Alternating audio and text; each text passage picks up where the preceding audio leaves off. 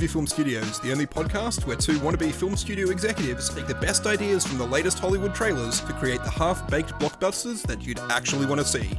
I'm Isaac. And I'm AJ, and this week it's a Super Bowl spectacular as a pair of aggressive tornadoes whisk us away to the Emerald City to be put in captivity by an army of intelligent apes. But before we get into something new, it's time for something old as we check in on our last feature in Box Office Report.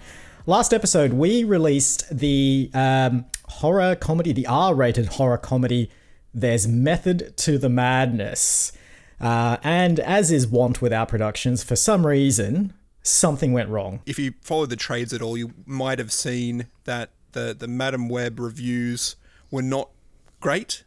Uh, we got a bit of a heads up from Sony Studios saying that you know when we're casting the the this trio of stars that that maybe you know having a film set in the Sony Spider Verse is not the best place to be uh, to be drawing from. Um, and it also just so happened that around that time, Adam Sandler caught wind of the fact that there was going to be some sort of film where he could have a holiday to Australia. So he and uh, David Spade and Chris Rock and Kevin James kind of hijacked the production a little bit. And I was a little bit worried to start with. I mean, you and I had this conversation, but then uh, when we started looking at the spreadsheets, it really just makes a lot of financial sense to. I mean, we kind of looked at what, like the example that Warner Brothers set with axing Batgirl and turning it into a massive tax write off. We kind of saw the writing on the wall with Madame Web, and obviously we had cast the um, the three female leads, the three young female leads from Madame Web in our movie under the sort of uh, you know um, thinking that oh we'll sort of ride the wave of that. Clearly it hasn't worked out. Uh, and the fact that adam sandler came knocking and wanted to take over production and recast it all and put his friends in there we kind of just looked at each other and went okay. I mean, it, it's it's a, a risk prospect, right? There is a, like you know a certain risk with uh, with casting those those unknowns, but there is also a mathematical formula to Adam Sandler films, which is just like you know it, it is your budget times you know 0.5 or whatever you're always guaranteed yeah. that he's whatever your budget is he will make just enough to, to justify the cost of the expense of the film so you're taking yeah. a risk and then essentially by putting adam sandler in it you're averting that risk and guaranteeing profit the only issue is that we either forgot to tell Adam Driver or he just ignored the message that was sent that it had been recast. He showed up yep. for filming in a mocap suit and we already had Kevin James in the mocap suit trying to play it, and so it kind of turned into this weird, uh, you know, passive aggressive tete-a-tete back and forth between the two actors as they both mm. were trying to play this creature. It actually worked out really well.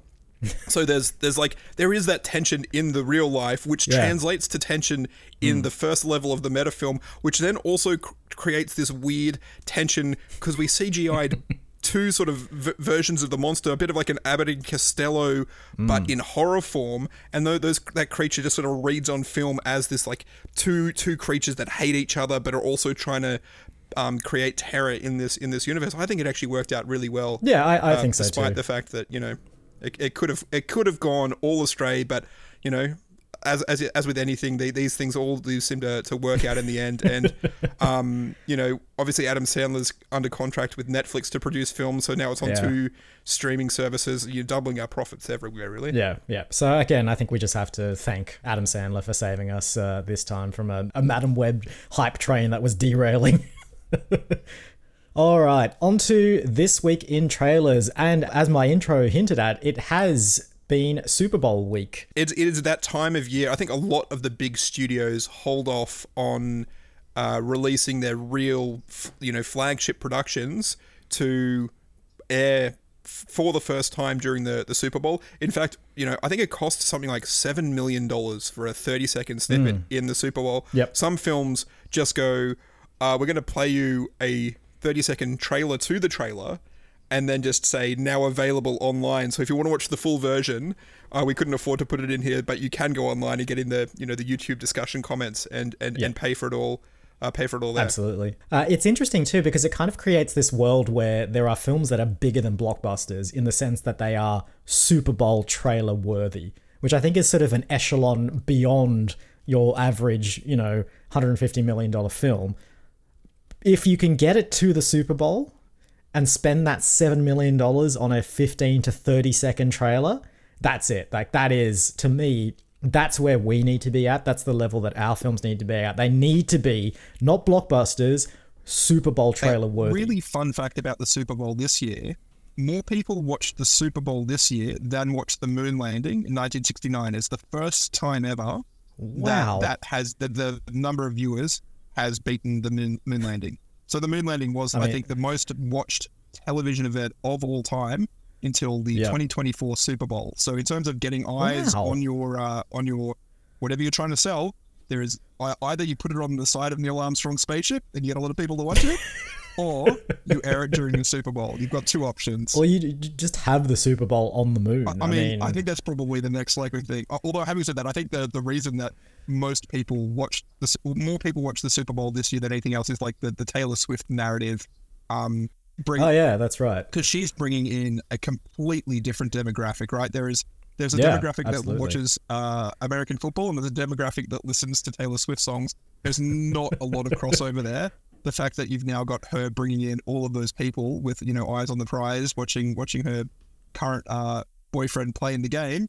It, it's just that many more eyes uh, eyes on you know whatever you want to market. The mentality with bringing in Taylor Swift is exactly the same as spending $7 million on a 30 second trailer.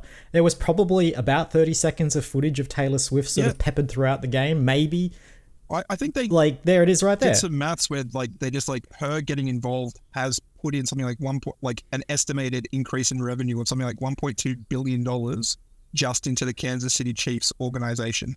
It is like she is such a massive force on her own that uh, that Alright. that she can really sort of sway the things here. I think this is something to definitely dwell on. It's definitely going to be later on in this later episode. when we're going to do casting for whatever film we come up with, but we'll, we'll see how we go. All right, first trailer for this Super Bowl spectacular is Twisters.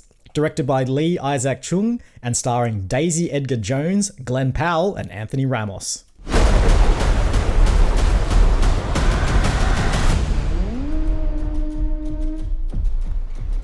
It's Tyler Owens.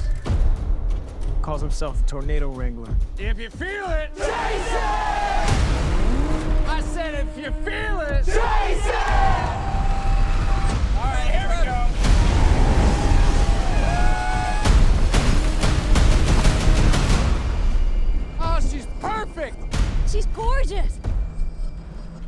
thought you could destroy a tornado.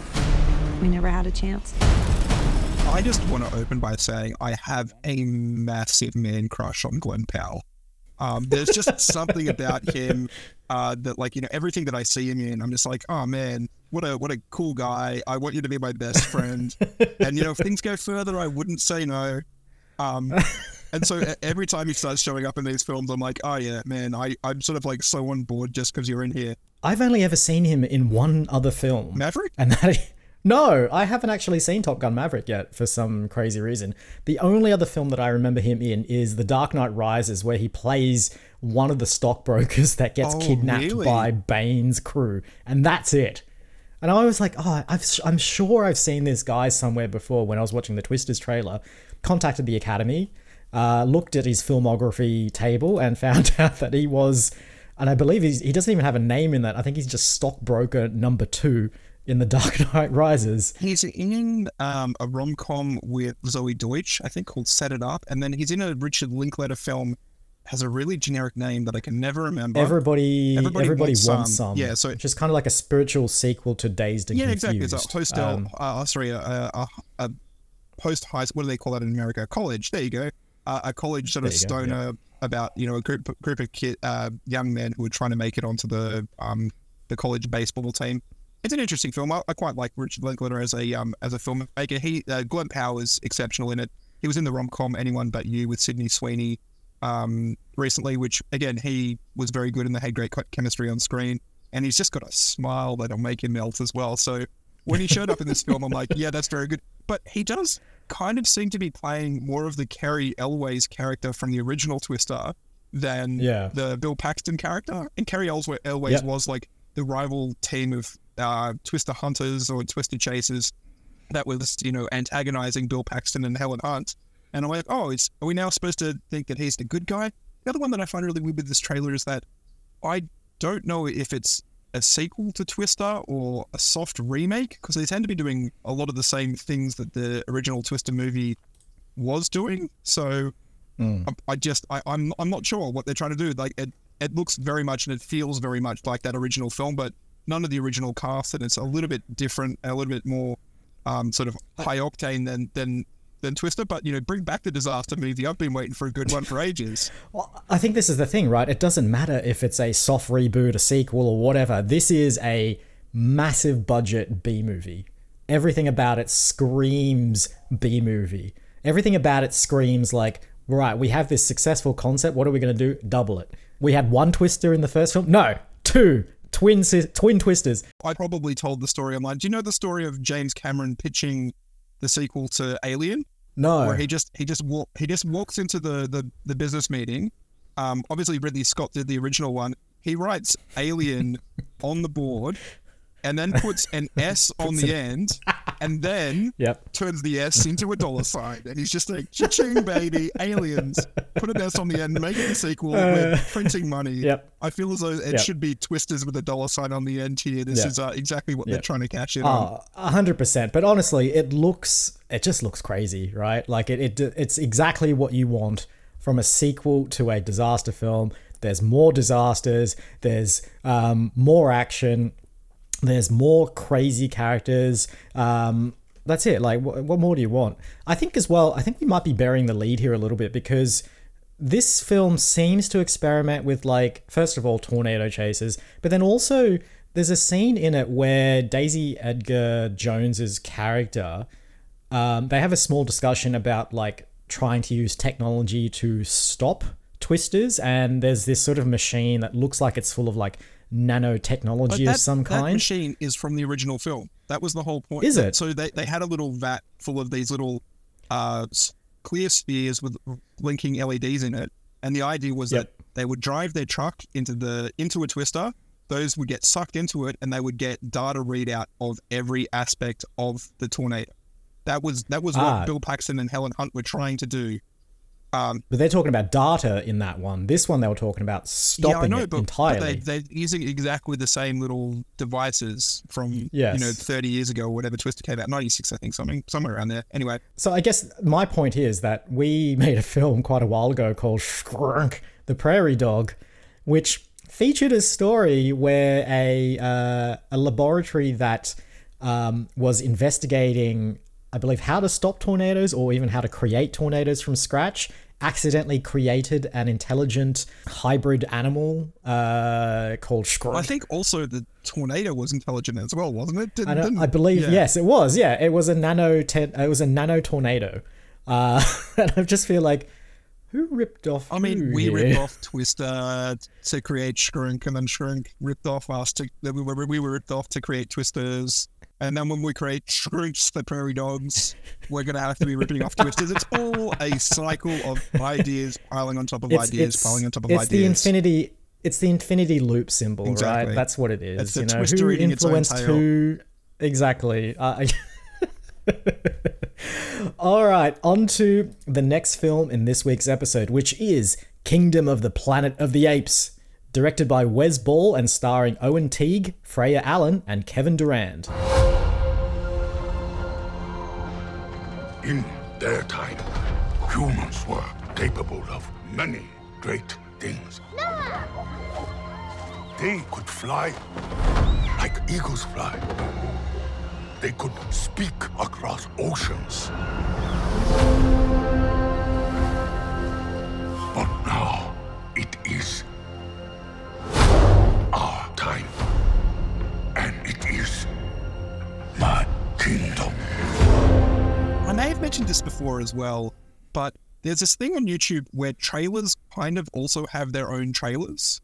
Like the, the first hmm. fi- well, three to five seconds of when you click on to play the trailer is a little snippet from the trailer just to say, we promise this is going to be interesting. Here's like the coolest action shot of the trailer. If you can just Yeah. if you can just pay attention for one minute and ten seconds, we promise Yeah. it's going to be interesting. Yeah, I find it very strange that like film studios have so little faith in their audience that they they don't think they have more than about you know 20 seconds worth of attention. Usually that's because like you get the option to skip uh, an ad after five or six seconds on YouTube. So the idea is that like they need to explode the best scenes at you to stop you from hitting that skip button. And to be fair, it has worked on me before. Yeah. For like films that I either wasn't aware of or wasn't super interested in, for some reason that five or six seconds was enough to get me to like just hang on that ad before I actually watched the video that I wanted to watch. Um, so you know, there's something there about like just throwing, just it just feels like you know, it feels like you're pelting snowballs at like an unwilling or uh, an un, um, unassuming victim, and you're just trying to pummel them as much as you can before they actually turn around and take notice. Now, obviously, this film is a continuation of the very, very long running of the Apes uh, franchise. Is that what it's technically? Is it technically the Planet of the Apes, or is it just of the Apes? Because it seems to change. Um, Planet of the Apes, Beneath the Planet of the Apes, Dawn of the Planet of the Apes, uh, Rise of the Planet of the Apes, Conquest of the Planet of the Apes. I think they all have Planet of the Apes in there somewhere. So I imagine that's probably where they get the, uh, or at least that all of them would say that they're of the Planet of the Apes franchise. This is part of the the rebooted Planet of the Apes franchise that kicked off in when was it? Like uh, late the late two thousands.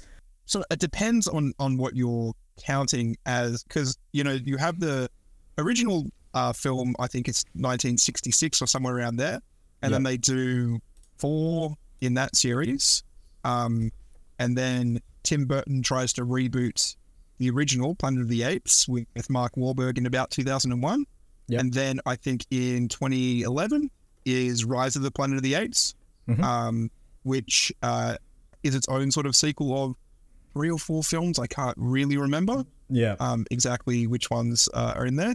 And then this is, I'm fairly sure, a continuation of that one. So It is. the Tim yes. Burton one kind of sits independently, but people sometimes lump it in with the, the Andy Serkis ones. Anyway, it's it's maybe a continuation of the third iteration. Let, let's put it that way. I think I think this was always meant to be more of a like spiritually cast its bow back to the original Planet of the Apes film with Charlton Heston, and Yeah. like from a um, aesthetic point of view, we're actually almost full circle there.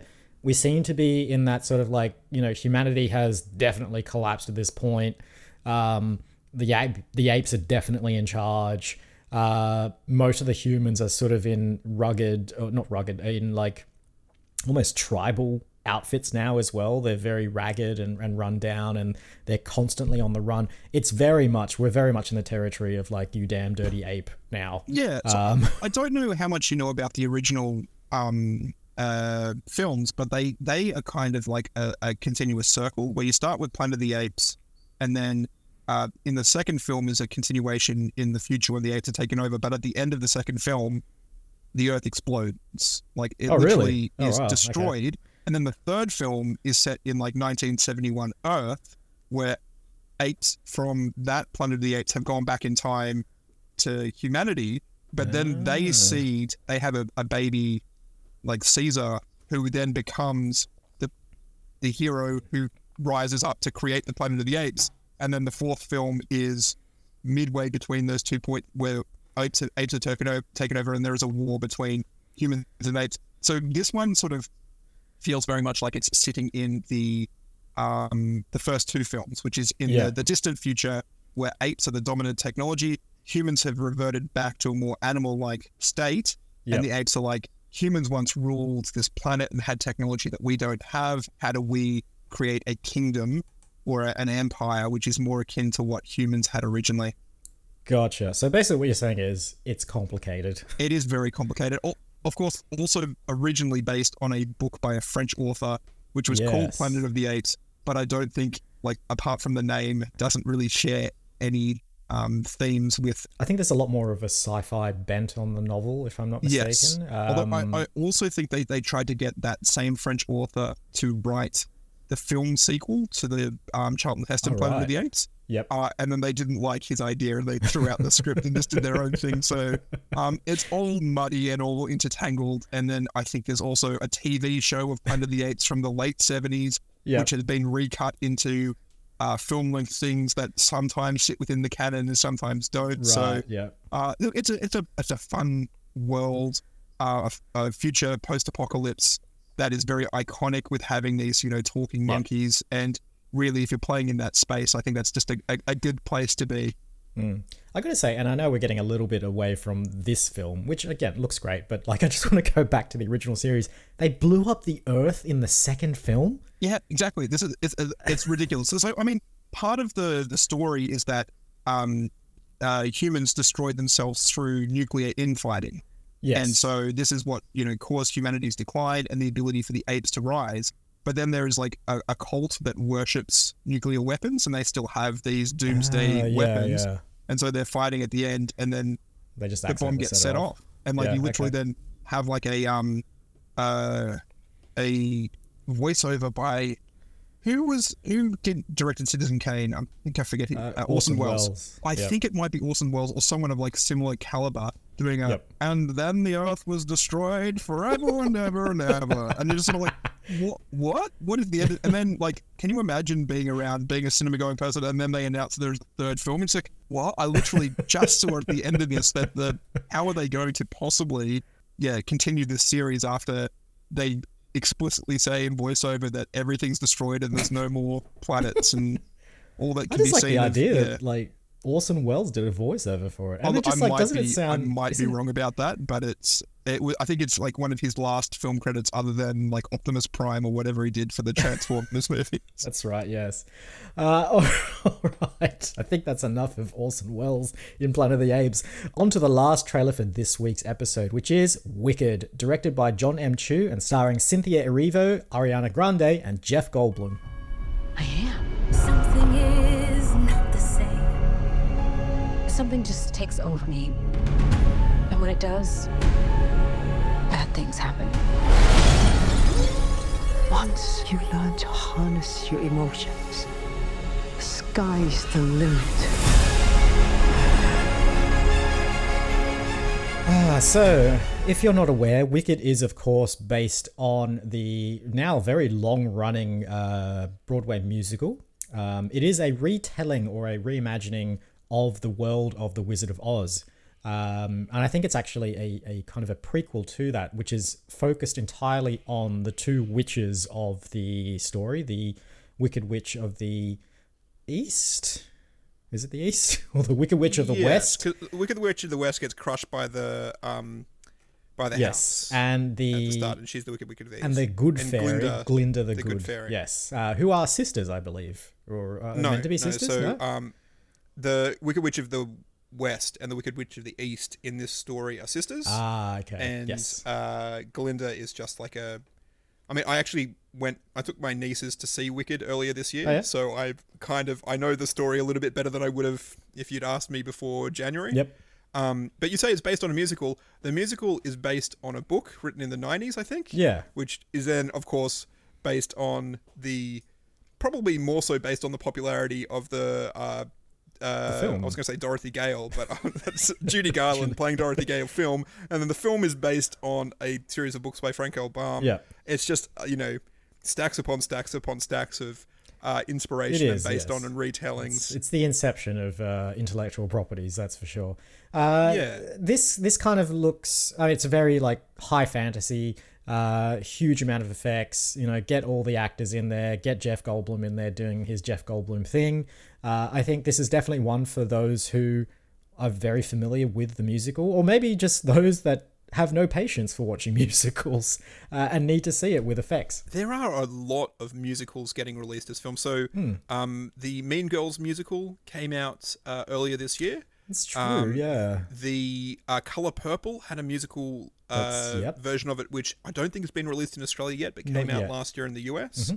And uh, obviously, Wicked being a very famous musical, the I know with at least with the first two that I mentioned, uh, Mean Girls and uh, The Color Purple, there's this kind of thing in the trailers where kind of half trying to mask that they are musicals, as if to as if to say we we, we know that a large chunk of our audience Yeah. aren't going to come see this if Yep. they know that it's a musical. Yep. So maybe if we kind of like hide the fact that Yep. they're going to break out into songs all the time, then maybe that au- that part of the audience which would be turned off by that is still going to come, and the people who are fans of musicals kind of know that it's a musical and it already and, and are going to come. I don't think there's any hiding the fact that Wicked is a musical, right? Especially when you've got Ariana Grande playing Glinda. I, I guess so. It kind of I guess so. But I mean, there, there is still that case of like bait and switch. It's like, here's all the action. It's like, haha, culture. Uh, I think you mentioned it in the last episode that this the original Sweeney Todd trailers, the um the kind of the 2005 film with Johnny Depp and Helena Bonham Carter, directed by Tim Burton, kind of did the same thing as well, where it kind of front loaded the trailer with all the action bits and all the like grim uh, Victorian era imagery uh, and Johnny Depp being weird and Helena Bonham Carter being weird. And I don't think they ever mentioned at any point or even alluded to at any point that that film is a musical uh, and it is based I- I on, a, on a stage musical. that might have been based on the back of the talking about Wonka again, which Wonka Yes. did, does the thing where it kind of buries the lead that it is you're going to have Timothée Chalamet singing all the time. Yeah. So there's this, you know, there must be this negative thing in the in the I don't know if it's the industry or whether it's just the people who are cutting the trailers together, where Yep.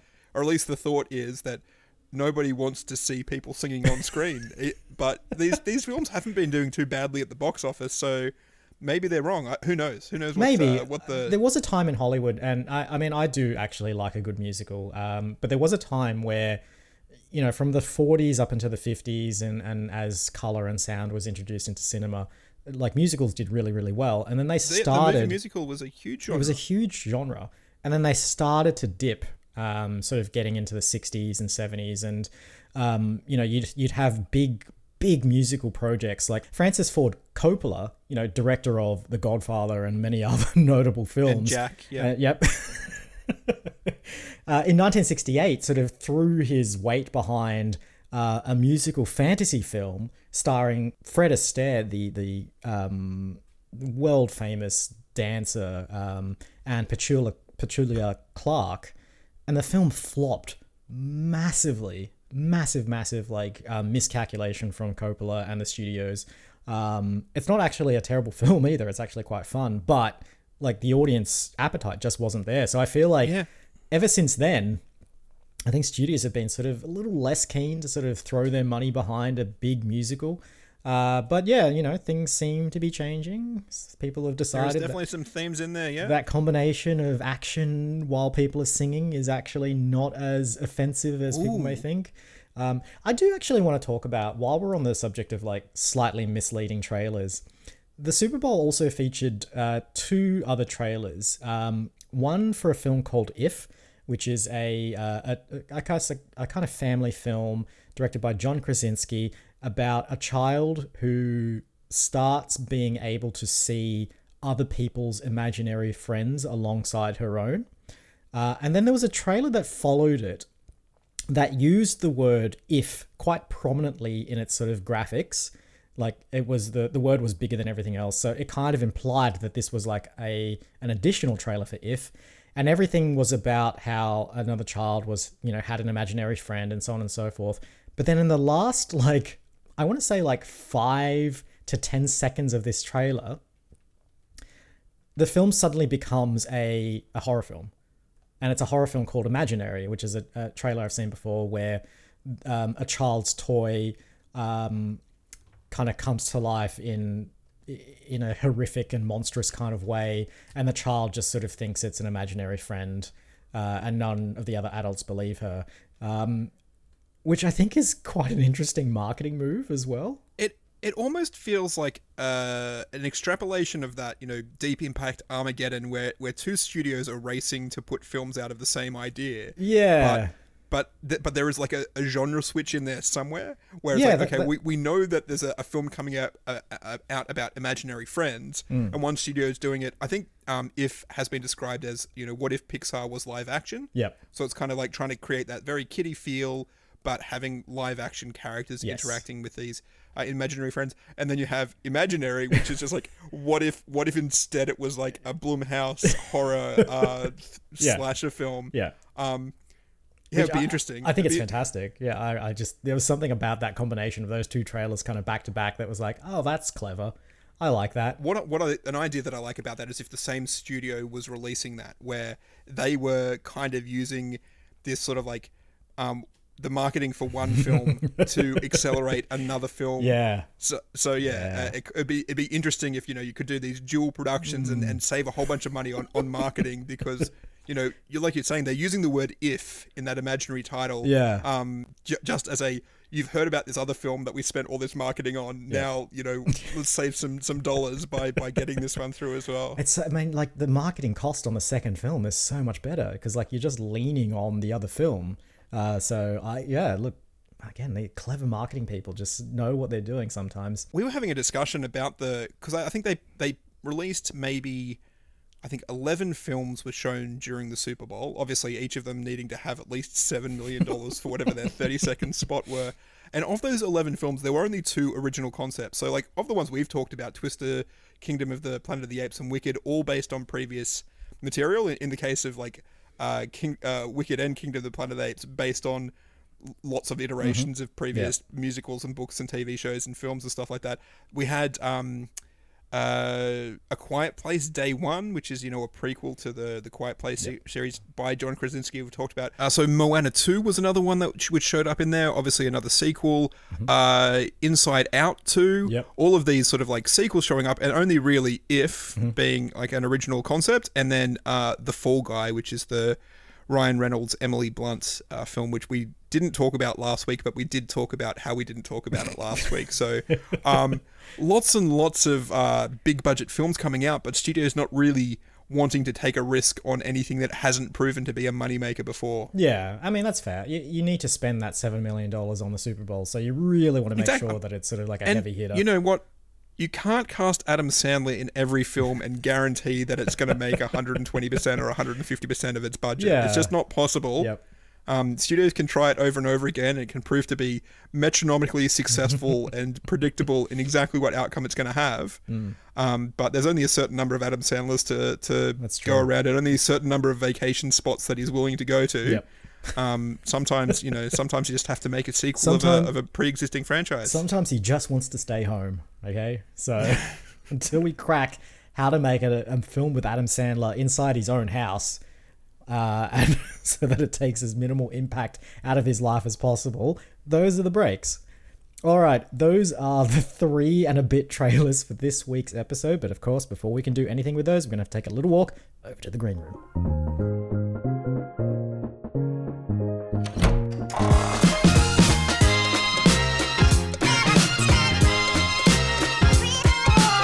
And here we are. So let's recap this Super Bowl spectacular collection of trailers. We have a Lego sequel. I, we didn't use that word during the discussion, but it quite obviously is um, it. We're using a Lego now. sequel to a classic '90s disaster movie. indeed. We also have A reboot of a reboot of a '60s uh, post-apocalyptic monster film. A monsters. I feel like I can't really describe apes as monsters. Surely they're just creatures. Creatures. Post-apocalyptic '60s sci-fi is probably all we really need to to hit on with that one. perfect. And finally, we have a movie adaptation of a long running Broadway musical. lovely, lovely, lovely. Plenty of choice this week. Um, what are we thinking? What are we feeling? I mean, the only standard that I really want to set with the film that we come up with, it, it has to be Super, Bowl Bowl, trailer trailer, ad worthy. Yep. It, it has to be that big budget blockbuster Yep. that the, you'd be willing to spend $7 million for a I- I- 30 second trailer. I have already earmarked in our budget spreadsheet, our Excel budget budget spreadsheet, that seven million dollars that needs to go only towards uh, the getting airtime during the Super Bowl, which I guess is going to have to be and next I've, year I've now. created, I've opened up a new savings account at our bank, and we're just going to put interest a little bit of money Yep, in great. every every Yep. week for the next twelve months or eleven months Yep. and twenty seven days. Yep. Uh, until we saved up enough money so we can pay for for next year's uh, spot as well. That's solid four percent per month return. Perfect. It, it all adds up, really. Yeah, it does. And, and you know, Every depending on who Taylor Swift is dating next year, who knows how many people are going to be watching the Super Bowl? I mean, I like that you've talked about Taylor Swift. I like that we've talked about Taylor Swift because clearly, and I think we have to follow the example of Wicked here. Wicked had Ariana Grande. Taylor Swift has just done wonderful things for uh, the NFL.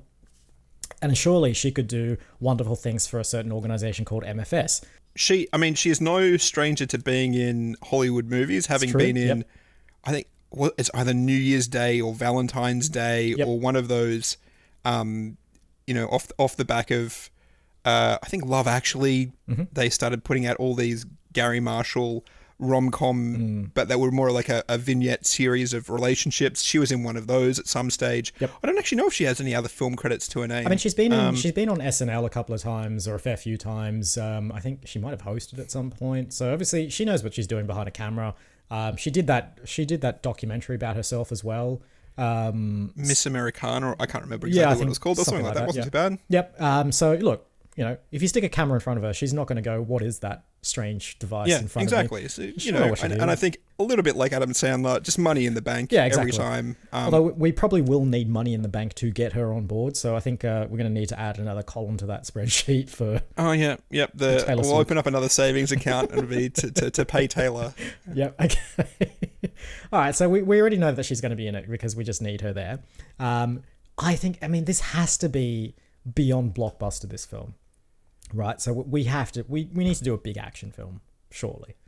Gotta be. It's uh, so are we gotta be. doing the um the dis- disaster film element from Twisters? Or are we doing the post-apocalyptic thing I mean, from uh, Planet of the Apes? It all seems to be centered around disasters. Um, we also missed out on talking about Deadpool and Wolverine. That's all you know, Yep. big action, big superhero kind of like crossover events and this and that. Um, I do like the idea of crossing like a crossover thing too of some kind because I think there is something about that if slash imaginary marketing duo that has just you know got the gears in my head running. I can just see those numbers in spreadsheet just sort of uh, ticking up and up. Um, so I almost feel like we need to create, almost we need to create a, a singular world starring Taylor Swift that then also has a spin-off film that's for a completely different audience that leans on the marketing of that first film. I'm not sure what that is yet. Um, but have we? I mean, look, we've also talked about for some reason Sweeney Todd in the last two episodes. So do we need to do an action musical?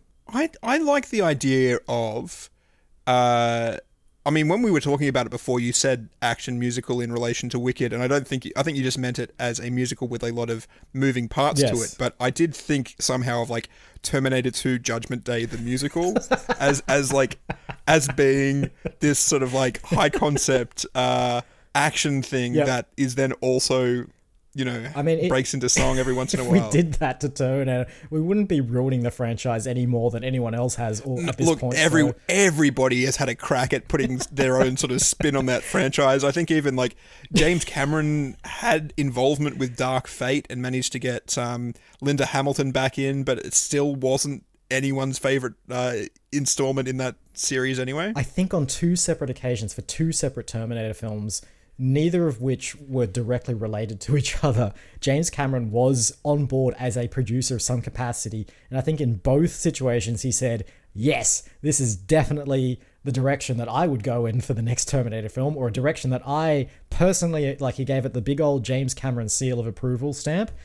Uh, and then at some point later, after the film came out and became a disaster, he kind of walked back his comments or uh, completely disowned it. So I think that you know the Terminator license has been passed back and forth um, over the years between various companies and holding companies and producers and so on and so forth. Um, they're not really doing anything with it now after the the last film in the uh, in the front, which was Dark Fate, I think. I think Dark Fate was the last one. So I, I think we pick it up. You know, I think we add another column. Um, is this. Taylor Swift? Is Sarah Connor in Terminator? Are we doing Terminator 2 the musical? I Because you want to take Terminator 2, the best film in the franchise, and turn that into the musical and not do a Yeah, I mean, obviously we the- don't show that it's a musical in the trailer. It's just like you know the um the inside the, the letter O in the uh, in the the text Yeah. is a little musical note instead of a hole, kind of like. well, that- And it's just like if you're really eagle eyed, you'll see the musical note there, and surely that's enough to tell you that it's a musical. All right, but can we do also this? Can we? I think as well. I would like to take the example of Wicked um, in the sense that like Wicked as the title doesn't necessarily suggest Wizard of Oz because it you know it's just a- it's just an adjective.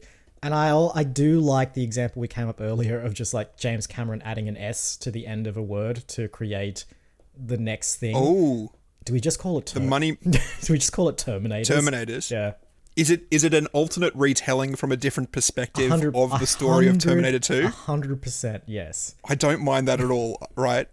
but from, like from whose perspective? like because uh, with Wicked, you're taking the antagonist, Yep. And you're sort of retelling their story to say, actually, from a different point of view, this person is quite good, and Yeah, you can you know yeah. spin and market everything. Um, I mean, the do only- we do we tell from the is, is Terminator's the yeah is, is Terminator's the musical from the point of view of um the Termin like in the future where the the robots have taken over, but they're we we show that they're actually kind of you know good and they're doing things for altruistic reasons. Yes. And then you see this alternate perspective where they've sent the original Arnold Schwarzenegger uh, back in time, um, and he got crushed by um, the. I I've only ever seen Terminator once, uh, where he gets. You know, I think they, he gets, they he crush him, crushed and then by machinery. Yep, and then in the second one, they send back a reprogrammed version of the ter- that Terminator, the T eight hundred, to protect uh, Sarah Connor's child, John Yes. Connor. But then the robots send back the T one thousand, the metallic molten metal, Yeah, shape shifting um, version, to kill. Um, S- So maybe maybe our story is kind of the person in the time travel center who is trying to manipulate these timelines by sending um, these robots back in time to uh, influence events, and it's you know their reaction to what we know has happened to previous iterations, but it, is all from their their perspective of as they're trying to correct mistakes that are being made in the past. Weirdly enough, I had a thing where, like, you know, um, the T1000's inner soul is actually like Taylor Swift, and we actually see the perspective of the T1000's inner soul as like Taylor Swift singing all these songs about how they're misunderstood and how, um, you know, they can't, the actions that they're carrying out are the thing that they're programmed to do, but internally they don't want to do it. It's just not Yeah. them. It's like they're fighting this internal voice of theirs that just wants to sing, that just wants to like, uh, just wants to like bring happiness to the world, but it's Exactly, crushed. you know- it's crushed by that that programming. not all of the robots want a future where it's you know eternal war right Yeah, There is yep. that that faction wants to eradicate humans but why can't we all just sort of like live in peace Yeah. um together Which was- or you know It's actually a concept in the uh, the fourth Matrix film, The Matrix Resurrections. One of the sort of more interesting ideas is that they show the sort of um, that humanity living in the real world, um, which has become a little bit more utopic, I guess. Some of the robots that um, were once against the humans have now joined them, and they sort of cohabitate together and help each other out, and are actually a much more harmonious relationship than what was previously in those Matrix films. So I feel like this is it. This is it, right? Like, surely in the future of the Terminator, where they keep sending back the T1000s, there are a faction of robots, and there are a faction of um of uh you know Skynet protocols that don't want to do this. They're like, no, no, this is No. not like this is not the way. And I think that yeah, Taylor Swift is definitely the voice of that. I, th- I think yeah so so she's not Sarah Connor then No, I imagine no, that no. when when we we don't ever really see Sarah Connor because uh or you know if we do it's her um whatever actress we get and we just you know deep fake Linda Hamilton's face on top of her or whatever they Yep, they do yep. these days to make you know to bring back these these beloved casts Yep. but I think maybe she's she's a, a an element in the system where you've got um, certain people who are sending Terminators back in time to create the apocalyp- post-apocalyptic future, but then she's weaving her own thing back in there. It's like, oh, you know, you know, she's the one who's responsible for sending Arnie back in Terminator 2, or um, she's responsible for whatever. You know, I don't really remember the rest of the Terminator films terribly well. There's a huge chunk of them that I haven't seen Yep. but she's she's pulling the strings in the background to make sure that you know Edward Furlong, uh, you know, Yeah. survives and Yeah. uh, who's who's Nick Stahl and Claire Danes were they in the They're in Terminator, Terminator, 3? 3? But I think what we do is, like every other Terminator film that's come out, we just kind of ignore that any other Terminator film has come out post Terminator 2.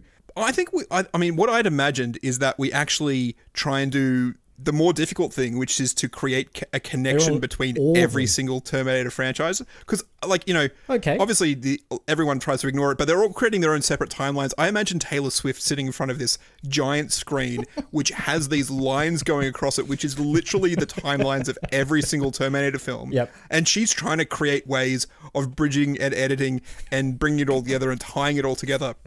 I don't know if you're aware as well, but there's also a uh, theme park only entry into the Terminator universe, which is Terminator Yes. 2 3D, Yeah. which has like 10 minutes of original footage Yep. Mm-hmm. directed by James Cameron. It has the T1 million. Which is, you know, Oh, the yeah, obviously the right. next next logical step Yep. up from the T1000, which is a giant spider Yeah. uh, Terminator liquid metally thing. Anyway, that's part of it. Uh, Dark Fate is part of it. Uh, Terminator Salvation, which what Christian Bale and Yep. uh, Sam Worthington Yep. um, is part of it. Yep. What was the one in the middle there with uh, Mackenzie? Mackenzie, Someone that was or like, that was Dark Fate. So that was Mackenzie Davis. Was that Dark Fate? Yeah. Um, she's actually human, but she's just an enhanced Jason Isaacs as well. Jason Isaacs is in that? I don't think he is. There was definitely one with Jason Isaacs in it. I thought it was separate to the Mackenzie Davis one, I which is why I'm trying to remember Genisys or Ge- Gen- Gen Genisys. Gen Wysis had um, Emilia Clarke in it, and Ah, Amelia uh, Clark. Jai Courtney, I think, was playing the. Not Jason Isaacs. Who's the Australian actor whose last name's Isaac or something like that? Or Jason Ja- from Planet of the Apes as well. I'm going to sound like a real fool here. Jai Courtney. Let's look up. Jai Courtney was the guy that you're talking about, I think, who plays the. Uh, I mean, I haven't actually seen Genisys, but he was the one that was paired with Emilia Clarke's character, and I think Emilia Clarke is playing Sarah Connors or a version of Sarah. Con- Do we also need to bring in the TV show version um, of uh, Sarah Con- the Sarah Connors Chronicle? Yeah, Sarah Connor or any, anything that Um, is part of that universe Yep. has to has to be Has in to be there. in Yeah, so this is like, uh, this is Terminator's Taylor version. Um, Taylor, where- Taylor's version. It's fantastic. where we string it all back together in the same way that Taylor Swift took back her back catalog from a from a, an absolute scumbag of a of a manager. Um, Taylor's version of Terminators. Just, just to go off on a tangent there. So, do you realize now that in recording studio contracts, they have clauses now that you agree that you will not re-record and re-release your own Really? songs? She, she's she's changed the way that they do those contracts Yeah. to to stop recording artists doing what she did, which is essentially just taking ownership over her music from people who are selling it to you know random companies without her consent and doing whatever Yep. they want with it.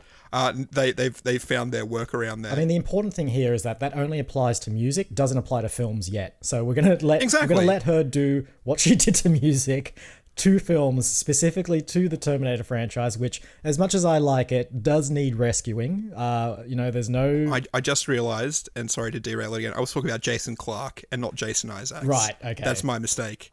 You know, although having, you know, Malfoy's dad thrown in there as well, maybe maybe Look, I- might add some gravitas or terror into the Terminator universe. I think the scenes that include Taylor Swift, because they're obviously going to be new, they're not going to be, um, you know, part of the any of the existing films. We can put Jason Isaacs. in. I love Jason Isaacs. I think he's magnificent.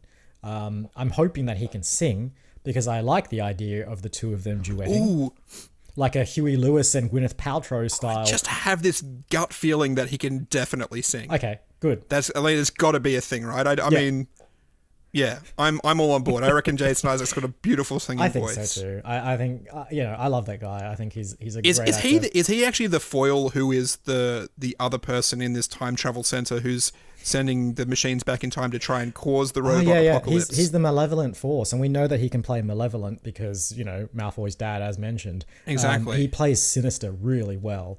Um, yeah, I like this. See, So, I mean, you- interestingly, so I know we wanted to call it Terminators, Yep. but for somewhere in my head, the word symbiosis has just come in here. Can we call it Terminators Symbiosis? Yes. And it's like Taylor Swift trying to create a future in which robots and humanity can live together. Do we also bracket it as saying Taylor's version though? Uh, Taylor's version. No, it's it's Terminators Symbiosis, Yep. the musical in brackets. Taylor's, Taylor's, version. version. Yep, great.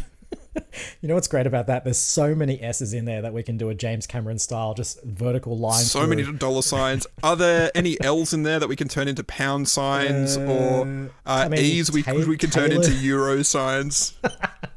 but just for our whiteboard. Like obviously the actual marketing. Yeah, exactly. Just just done- mentally. We don't we don't need the world to know that all we think about is money. Yeah, exactly. It's just just so long as for our own Yep. sake when we're, we're running through these ideas we can uh, we can put it in there. I mean, everything about this screams seven million dollar Super Bowl trailer to me. I mean, if anything, this screams like two seven million dollar Super Bowl trailers. I vaguely also remember the year that Terminator Salvation had their Super Bowl trailer as well. So there is definitely precedent here. This is one of those franchises that does not miss out on those big marketing opportunities. Yeah.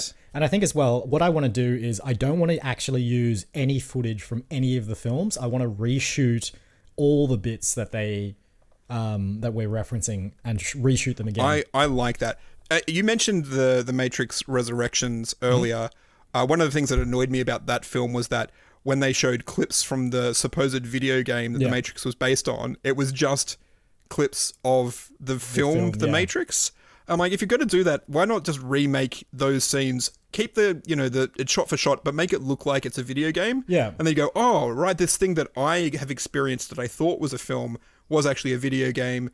But I, I, th- I think what they missed an opportunity there. So I think that's what we do. I think they were trying to be clever in that sense of like, oh yes, that film that you watched was actually a video game and so on and so forth. But yeah, look, I uh, think Yes, yeah, no, it was, and, and, and of course, you know, the cutscenes were so good. It was looked like it was shot on thing- 35 millimeter film with a 150 million dollar budget. Of course, how, how could I have been so naive? exactly. To get even more nitty gritty, the thing that I dislike, which is quite similar to that, is any film that comes out, you know, a while later that's part of the franchise and they make reference to a character that has died, usually through a photo of some kind, and it's just a production still from a previous film.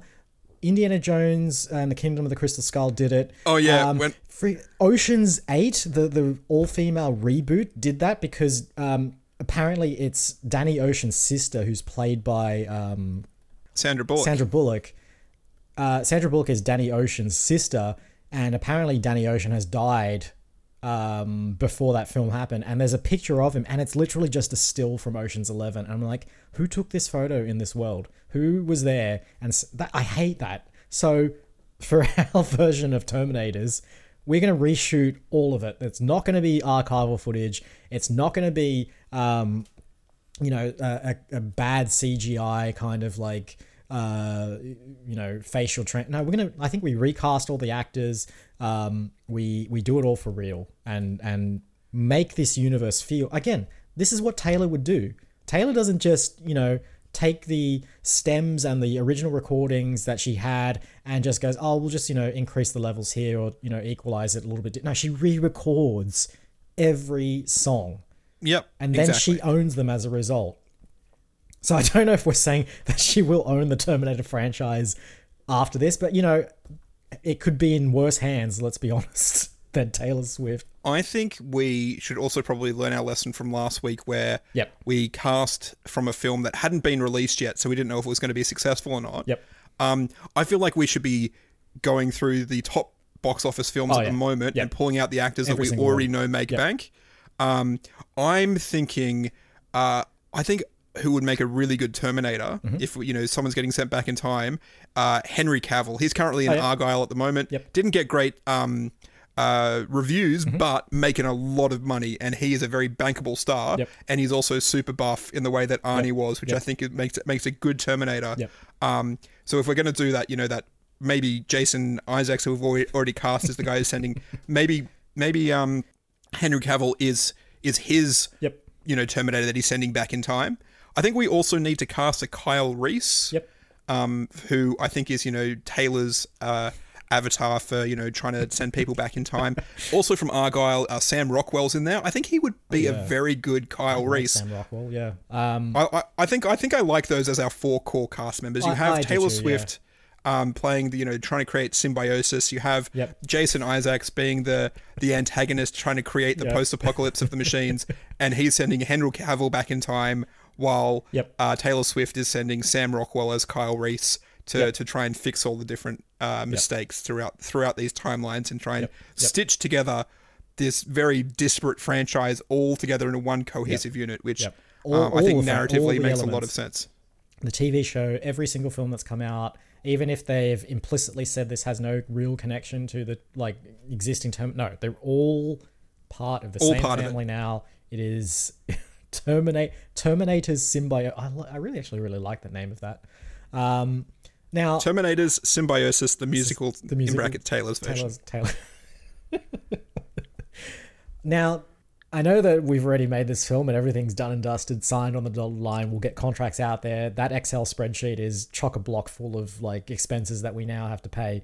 Um, did we want to throw in a like if slash imaginary style scenario where we have a second film or a second project that leans very heavily on Just riding the coattails of that giant. Absolutely, yeah. As, as like as opportunistic as possible, very much core movie film studios of like taking an idea that's already out there and just expanding on it.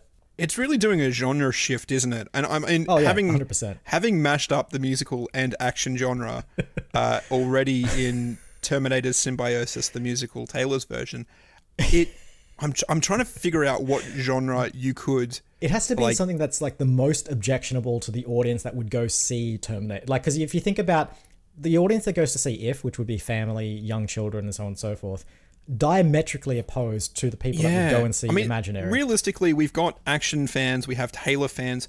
The only like core group is either really old people or really young people. And so either either we do like I'm not saying, you know, the Muppets babies, like that thing where you're taking an existing franchise and just doing junior characters, hmm. or do we go the other route and do like a best exotic marigold hotel kind of thing where you're trying to get that that old audience in, really struggling to make those ideas gel together in any cohesive way that has anything to do with the Terminator universe at all. I, I honestly think uh, here's what I think we should do. I think what we're actually missing here is the film that let's be honest, if you slap Terminator onto a film, critics are going to hate it. Right? Critics have uh, have been all over Terminator 2. Everyone thinks it's the, you know, gold class of filming. Everything that's come out after Terminator 2 has been critically maligned, and every critic says it's not Terminator 2. It makes all the mistakes that Terminator 2 doesn't, blah blah blah blah blah blah blah.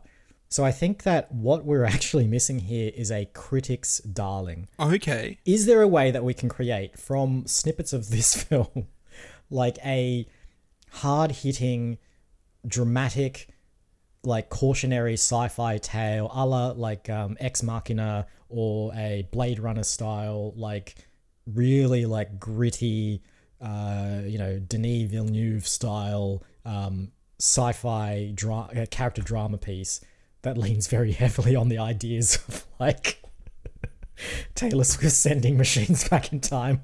So Denis got Dune 2 coming out, which is, you know, that sort of very high concept, artsy Yep. sci-fi thing. I reckon maybe we, to get those people on board writing the coattails, is maybe we do cuts of the film, which is one of them is uh, Terminator's Junior to, Yep. to try and get the, the kids on board. one of them is the best exo- exotic Yep. robot killer hotel. Yep. One of them is um, your ex machina style high concept thing. And we release all of these trailers that are like, you know, purporting to be uh, these different films. They go in, what is it? It's the same film. They're all they're all exactly Terminator Yep, Symbiosis, yep, the musical Taylor's version. Um, it's just very very Yep. clever editing by our editing team Yep. to make it look like it's a different thing. Yep. And we get every every demographic in to see Yep. this this film. Perfect. We're gonna have again crack open that Excel spreadsheet because we're gonna need to add multiple lines for seven million dollar trailers. We're gonna cut Oh, but that's the thing, isn't it? We, we're going to Like have to release five- five like, five trailers? different Yeah. trailers. five trailers in the in the Super Bowl, all purporting to be different films. This is man. Dis- expensive, but Disney is gonna be think. furious. They're not gonna have any space to show off any of their films. Who owns the Terminator rights? Is that has Disney Disney bundled that in at some point along with like the Die Hard and Alien and Predator? Terminator was in this weird kind of world where like a standalone company owned it for a while, and I think potentially now it's back with Universal. Um, okay. But It because the that um that uh, Terminator Two 3D was part of a Universal ride, so yeah, it does make sense that Universal would Studio Canal apparently owns Terminator, and Skydance Ooh. Media for upcoming Terminator films. Interesting. So, All right. you know, the, the fact is, like, it's been lost to time. Who knows who owns these things? Who knows where those contracts are? Again, you get Taylor Swift involved, and things just go Exactly. your way. She Thing- didn't own I'm- the rights to any of her songs before she No. recorded them, so there's no reason why we slash her won't own the rights to the entire Terminator franchise after we make Terminator Symbiosis, Terminators Symbiosis, the musical Taylor's version. Taylor's version. Yeah. Problem solved. All right, and I think that's a wrap on Terminators, Terminators Symbiosis, the musical Taylor's version. Housekeeping as per usual. Give us a like or a rating on any of the podcast platforms of your choice, just because it helps. Yeah, exactly. If, if you've enjoyed this, then um, tell a friend to get back on board. I think we mentioned last week that, you know, it's been a, a while since recording. So, uh, you know, let, let your friends know that we're back. Uh, we're a little bit light on housekeeping at the moment. We're just sort of, you know, keeping it very casual with the recording and the releasing. So if you're listening, we enjoy you. We appreciate you.